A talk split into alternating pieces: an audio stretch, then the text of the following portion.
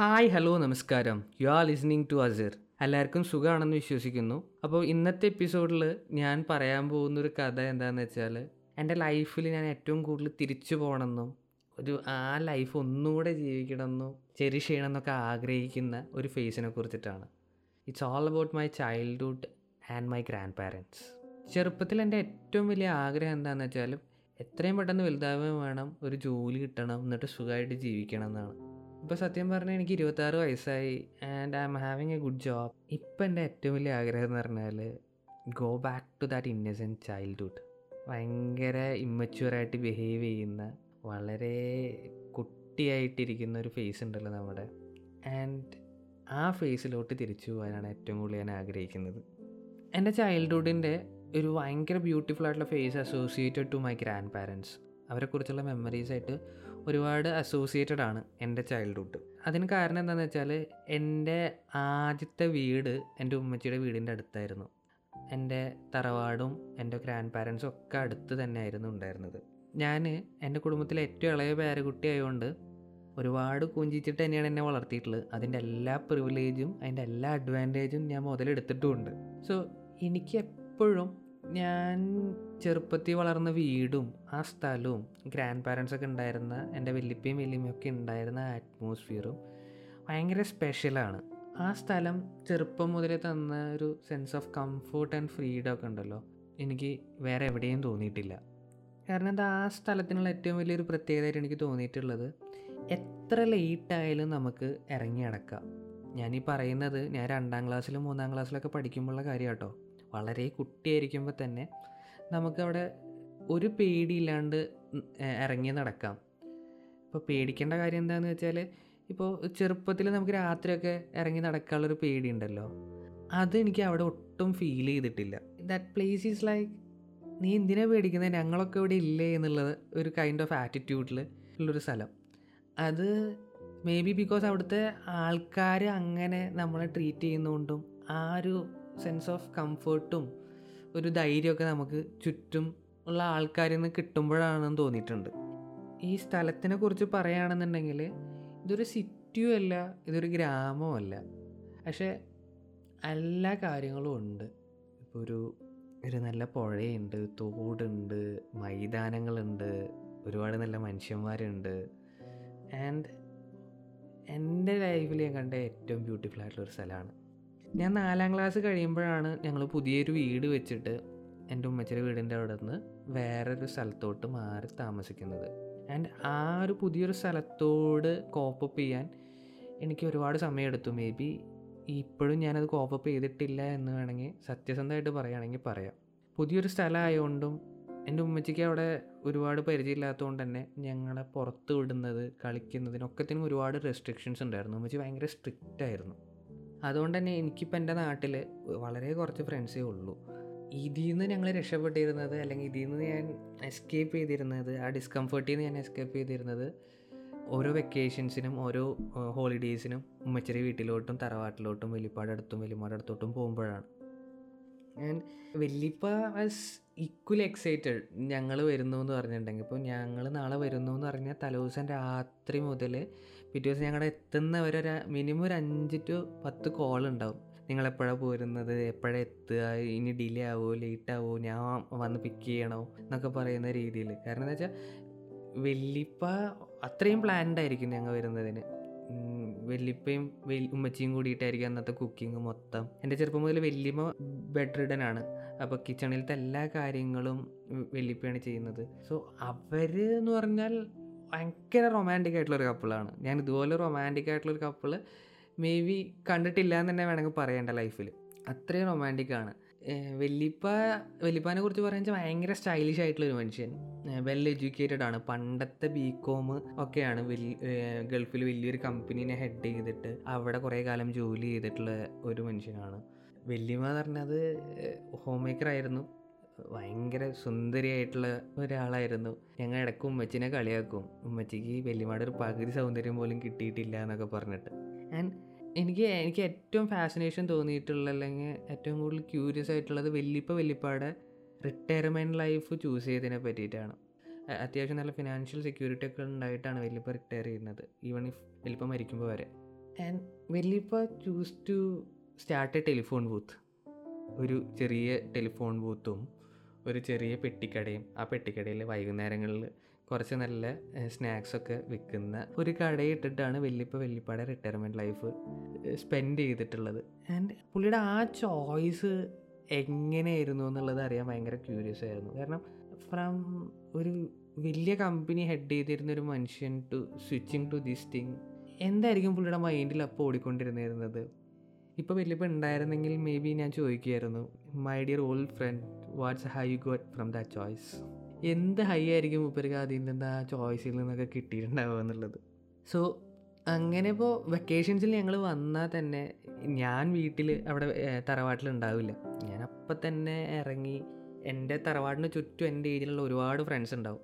അപ്പോൾ അവരും ഞാൻ വരുന്ന കാത്തിരിക്കുകയായിരിക്കും. അപ്പോൾ ഞങ്ങളെല്ലാവരും ക്രിക്കറ്റ് കളി ആയിരുന്നു അന്നത്തെ മെയിൻ ഹോബി. അപ്പം തന്നെ കളിക്കാൻ ഇറങ്ങും. അപ്പോൾ ഞാൻ വന്ന് കളിക്കാൻ ഇറങ്ങുമ്പോൾ തന്നെ വല്യപ്പയും വല്യമ്മ അപ്പം തന്നെ ഒച്ചയും വിളി ഉണ്ടാക്കും, വന്ന് കയറിയില്ല അപ്പോഴത്തേനും ഇറങ്ങിക്കോളൂ അവൻ പങ്കായി എടുത്തിട്ട് ഹമുക്ക് എന്ന് പറയും. And I miss that ഹമുക്ക് വിളി മാൻ. അത് സ്നേഹത്തോടുള്ളൊരു ചീത്ത പറച്ചിലാണ് ബേസിക്കലി, ബട്ട് അതിലൊരു ഹമുക്ക് ഉണ്ട്. അതായത് നമുക്ക് ഓരോരുത്തർക്കും ഉണ്ടാവുമല്ലോ, നമ്മുടെ ഗ്രാൻഡ് പാരൻസിനായിട്ട് അസോസിയേറ്റ് ചെയ്യുന്ന ഒരു കൈൻഡ് ഓഫ് വേർഡോ ഫ്രീസോ എന്തെങ്കിലുമൊക്കെ ഉണ്ടാവില്ലേ. ആൻഡ് എൻ്റേത് അത് എൻ്റെ വല്യപ്പ സ്നേഹത്തോടെ വിളിക്കുന്നതും ചീത്ത പറയുമ്പോൾ വിളിക്കുന്നതാണ് ഹമുക്ക് എന്നുള്ളത്. അപ്പോൾ പറഞ്ഞതെന്ന് വെച്ചാൽ ഞാൻ കളിക്കാനിറങ്ങും. അപ്പോൾ എൻ്റെ തറവാടിൻ്റെ പിന്നിൽ ഞങ്ങൾ ഉണ്ണിയേട്ടൻ എന്ന് പറയുന്ന ആ ചേട്ടൻ്റെ ഒരു വീടും പറമ്പുമാണ് ഞങ്ങളുടെ മെയിൻ കളിസ്ഥലവും ഞങ്ങളുടെ എല്ലാം ഹാങ് ഔട്ട് സ്പേസ് എന്നൊക്കെ വേണമെങ്കിൽ പറയാം. ഉണ്ണിയേട്ടൻ്റെ വീട് എന്ന് പറയുന്നത് വലിയൊരു കോമ്പൗണ്ടിലാണ് നിൽക്കുന്നത്. ആ കോമ്പൗണ്ടിൽ നടുവിലൊരു ഓടിട്ട ഒരു വീട്, അതിൻ്റെ ലെഫ്റ്റ് സൈഡിൽ വലിയൊരു ഗ്രൗണ്ട് ഉണ്ട്, അവിടെയാണ് ഞങ്ങൾ ക്രിക്കറ്റ് കളിക്കാറ്. ആ ഗ്രൗണ്ടിൻ്റെ പിന്നിലായിട്ട് ഒരു കുളമുണ്ട്, അതിൻ്റെ റൈറ്റ് സൈഡിലായിട്ട് ഒരു തോടുണ്ട്. അപ്പോൾ ചില ദിവസങ്ങളിൽ ഞങ്ങൾ എന്താ പറയുക ക്രിക്കറ്റ് കളിക്കില്ല, അപ്പോൾ തോട്ടിൽ മീൻ പിടിക്കാൻ പോകും, മീൻ പിടിക്കും. വൈകുന്നേരങ്ങളിൽ ചിലപ്പോൾ കുളത്തിൽ പോയി കുളിച്ച് ഒക്കെ തിരിച്ചു വരും. ഈ വെക്കേഷൻസിൽ ഇപ്പോൾ അവിടെ വീട്ടിൽ പോയാലും ഞാൻ തറവാട്ടിലൊന്നും ഉണ്ടാകാറില്ല. 3 നേരം ഭക്ഷണം കഴിക്കാനല്ലാണ്ട് വേറൊരു പരിപാടിക്ക് ഞങ്ങളവിടെ പോകാറില്ല. അത് ഞാനും എൻ്റെ കസിൻസൊന്നും ആരും പോകാറില്ല. രാവിലെ ചായ കുടിച്ചിട്ട് ഇറങ്ങിയിട്ടുണ്ടെങ്കിൽ ഉച്ചയ്ക്ക് ചോറിനാൻ വരും, വൈകുന്നേരം ഇരുട്ടാകുമ്പോൾ വന്നിട്ട് ഭക്ഷണം കഴിക്കും. അല്ലെങ്കിൽ അങ്ങനെ അങ്ങനെയായിരുന്നു അവിടുത്തെ ഒരു മെമ്മറീസ്. അപ്പോൾ ചൈൽഡ്ഹുഡിൽ അങ്ങനത്തെ ഒരുപാട് മെമ്മറീസ് അസോസിയേറ്റ് ആണ്. ഓരോ ഡേയ്സിലും, ഓരോ വെക്കേഷൻ ഡേയ്സിലും ഓരോ മെമ്മറീസ് അതായിട്ട് അസോസിയേറ്റ് ചെയ്ത് കിടക്കുന്നുണ്ടായിരുന്നു. പിന്നെയുള്ള വെക്കേഷൻസൊക്കെ ആയപ്പോഴത്തേനും 1-2 കൊല്ലം കൂടിയൊക്കെ കഴിഞ്ഞപ്പോഴത്തേനും വല്യപ്പാക്കും വയ്യാണ്ടായി. വല്യമ്മ ഓൾറെഡി വയ്യാണ്ടിരുന്നേർന്നാണ്, അപ്പോൾ വല്യപ്പാക്കും വയ്യാണ്ടായി. അപ്പോൾ പിന്നെയുള്ള വെക്കേഷൻസിൽ ഏറ്റവും കൂടുതൽ ടൈം സ്പെൻഡ് ചെയ്തിട്ടുള്ളത് ഹോസ്പിറ്റലിലായിരുന്നു. വല്യപ്പാനെ ഡിസ്ചാർജ് ചെയ്യുമ്പോഴത്തേനും വല്യമ്മാനെ കൊണ്ടുപോകും. ഇവർ തമ്മിലൊരു ഷട്ടിൽ സർവീസ് ആയിരുന്നു അങ്ങോട്ടും ഇങ്ങോട്ടും. പിന്നെ കുറച്ച് കഴിഞ്ഞപ്പോൾ ഡോക്ടർ പറഞ്ഞു വല്യപ്പാക്ക് ഇനി ഡയാലിസിസ് അല്ലാണ്ട് വേറൊരു ഓപ്ഷൻ ഇല്ല എന്ന് പറഞ്ഞു. അപ്പോൾ എല്ലാ വീക്കും വല്യപ്പാക്ക് ഡയാലിസിസ് ചെയ്യണമായിരുന്നു. ഡയാലിസിസ് ചെയ്യുമ്പോൾ ഒപ്പം പോകുന്നത് ഞാനും എൻ്റെ ഒരു കസിനും ആയിരുന്നു. അപ്പോൾ ഞങ്ങൾക്ക് ഭയങ്കര ഇഷ്ടമാണ് വല്യപ്പാനായിട്ട് പോകാൻ വേണ്ടിയിട്ട്. കാരണം എന്താ വെച്ചാൽ ക്യാൻറ്റീനിൽ നിന്ന് ഇഷ്ടം പോലെ ചോക്ലേറ്റ്സ് മേടിച്ചു തരും, അവിടെ ഇങ്ങനെ തെരപര നടക്കുക, എന്ത് പറഞ്ഞാലും വല്യപ്പ വാങ്ങിത്തരും. ഭയങ്കര രസമായിരുന്നു അത്. അതിനോടുള്ള മെമ്മറീസ് അത് വേറെ തന്നെയാണ്. പക്ഷേ നമ്മൾ എന്തിനാണ് വന്നിട്ടുള്ളത് എന്നുള്ള മനസ്സിലാക്കാനുള്ള സീരിയസ്നെസ് ഒന്നും അന്നില്ല. അങ്ങനെ ഒരു ദിവസം ഡയാലിസിസിന് പോകാറായി. അപ്പോൾ ആ വീക്കും ഞാനാണ് പോകാമെന്ന് വിചാരിച്ചിരുന്നിരുന്നത്. പക്ഷേ എൻ്റെ ഫ്രണ്ട്സ് പറഞ്ഞു നമുക്കിവിടെ ക്രിക്കറ്റ് മാച്ച് ഉണ്ടാ, നീ ഉണ്ടെങ്കിൽ നമുക്ക് എല്ലാവരും കൂടി പോയി കളിക്കാം എന്നൊക്കെ പറഞ്ഞു. അപ്പോൾ ഞാൻ വീട്ടിൽ കുറേ പ്രശ്നമൊക്കെ ഉണ്ടാക്കിയിട്ട് പറഞ്ഞു ഈ ആഴ്ച ഞാനില്ല, നിങ്ങളെ പോയാൽ മതി എന്നൊക്കെ പറഞ്ഞു. അപ്പോൾ വല്യപ്പാക്കും ഞാൻ വരുന്നില്ല എന്നൊക്കെ പറഞ്ഞപ്പോൾ ഭയങ്കര വിഷമമായിരുന്നു. അപ്പോൾ വല്യപ്പ പറഞ്ഞു എന്താ വെച്ചാൽ ചെയ്യ്, നിൻ്റെ ഇഷ്ടം പോലെ ചെയ്യുന്നൊക്കെ പറഞ്ഞ് വല്യപ്പ ഒഴിവാക്കി വിട്ട്. ഉമ്മച്ചി സമ്മതിക്കാണ്ടായപ്പോൾ വല്യപ്പ പറഞ്ഞു ഇനി അത് ഞാൻ നിർബന്ധിക്കേണ്ട, അവൻ വെക്കേഷന് വന്നിട്ട് ഇവിടെ നിൽക്കാൻ പറ്റിയിട്ടില്ലല്ലോ, അവനെ അങ്ങനെ ആക്കിക്കോ, അവൻ കളിച്ചോട്ടെ എന്ന് പറഞ്ഞു. അങ്ങനെ അന്ന് ഞാൻ മാച്ചിനൊക്കെ പോയി. മാച്ചൊക്കെ കഴിഞ്ഞ് വൈകുന്നേരം കുളിച്ചൊക്കെ കഴിഞ്ഞ് ഞാൻ എന്തോ സ്നാക്സ് വല്യമ്മയുടെ അടുത്തിരുന്നിട്ട് ഇങ്ങനെ വല്യമ്മയുടെ കത്തിയൊക്കെ വെച്ചിട്ട് ഇങ്ങനെ ഇരുന്ന് വർത്താനം പറഞ്ഞ് കഴിച്ചുകൊണ്ടിരിക്കുക. വല്യമ്മയുടെ ബെഡിലേക്ക് എടുക്കുന്നുണ്ട്, വല്യമ്മയുടെ ബെഡിൻ്റെ അടുത്തിരുന്നിട്ട് ഞാൻ കഴിച്ചുകൊണ്ടിരിക്കുമ്പോൾ ഈവനിങ് ആയപ്പോൾ ഉമ്മച്ചിക്കൊരു കോള് വന്നു. കോള് സംസാരിക്കണതിൻ്റെ ഇടയിൽ ഉമ്മ ഒച്ച വെക്കുന്നത് മാത്രമേ എനിക്ക് ഓർമ്മയുള്ളൂ. അതിൽ നിന്ന് തന്നെ എനിക്ക് മനസ്സിലായി വല്യപ്പ പോയിന്ന്. ഞാനപ്പോൾ നോക്കിയത് വല്യമ്മയുടെ മുഖത്തോട്ടാണ്. വല്യമ്മ അവിടെ ബെഡിൽ കിടക്കുന്നുണ്ട്. വല്യമ്മക്ക് ഒരു റിയാക്ഷനും ഇല്ല. ഭയങ്കര മരവിച്ച അവസ്ഥയായിരുന്നു. വല്യമ്മ ഇങ്ങനെ മേലോട്ട് ഇങ്ങനെ നോക്കി കിടന്നിട്ട് കുറച്ച് കഴിഞ്ഞപ്പോൾ വല്യമ്മയുടെ കണ്ണീരിങ്ങനെ ഒഴുകി വരുന്നത് കണ്ട് അപ്പോഴും എനിക്ക് അതിൻ്റെ ഒരു സീരിയസ്നെസ് മനസ്സിലായിട്ടില്ല. വല്യപ്പ മരിച്ചു എന്നറിയാം. അത് കഴിഞ്ഞ് വല്യപ്പ മരിച്ച് കുറച്ചും കൂടിയും കഴിഞ്ഞ് ഒരു കൊല്ലം കഴിഞ്ഞപ്പോഴത്തേനും വല്യമ്മ മരിച്ചുപോയി. നമ്മളെ ഈ കുട്ടിയായിട്ടിരിക്കുമ്പോൾ നമ്മുടെ ഗ്രാൻഡ് പാരൻസൊക്കെ മരിച്ചു പോകുമ്പോഴേ, അത് വളരെ ചെറുപ്പത്തിൽ തന്നെ നമ്മളെ ഗ്രാൻഡ് പാരൻസ് മരിച്ചു പോകുമ്പോൾ എത്രയും വലിയൊരു ഇമ്പോർട്ടൻറ്റ് പേഴ്സൺ ആണ് നമ്മുടെ ലൈഫിൽ നമ്മൾ വിട്ടുപോയി എന്ന് മനസ്സിലാക്കാനുള്ള ഒരു ബുദ്ധിയോ വൈബോ ഒന്നും നമുക്കറിയില്ല. ഒരു പെയിൻ ഉണ്ടാവും, ചെറിയൊരു പെയിൻ ഉണ്ടാവും, പക്ഷേ ആ പെയിന് നമ്മുടെ ഒപ്പം തന്നെ നമ്മൾ വളരുന്നതിൻ്റെ ഒപ്പം തന്നെ വളരും.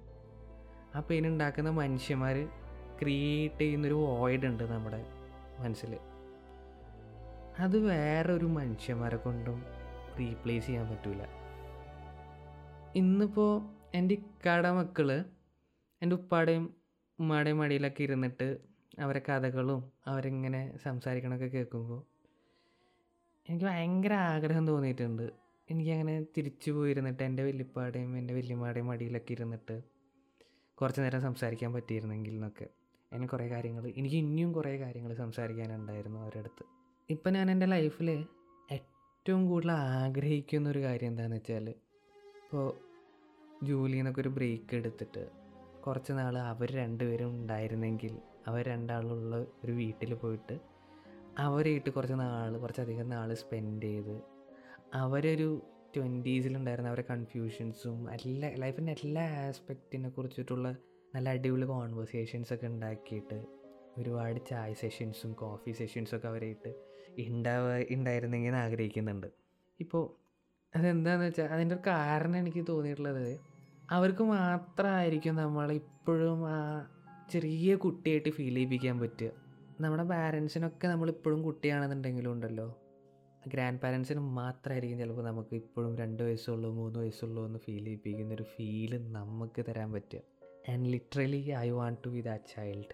ഭയങ്കര ഇന്നസെൻ്റ് ആയിട്ടുള്ള ഒരുപാട് മണ്ടത്തരങ്ങളൊക്കെ വിളിച്ചു പറയുന്ന, ഒരുപാട് കഥകൾ പറഞ്ഞ് അവരെയിട്ട് തല്ലുവിടുന്ന, അല്ലെങ്കിൽ അവരോട് വാശി കാണിക്കുന്ന ഒരു കുട്ടിയായിട്ട് മാറാൻ ഭയങ്കര ആഗ്രഹം.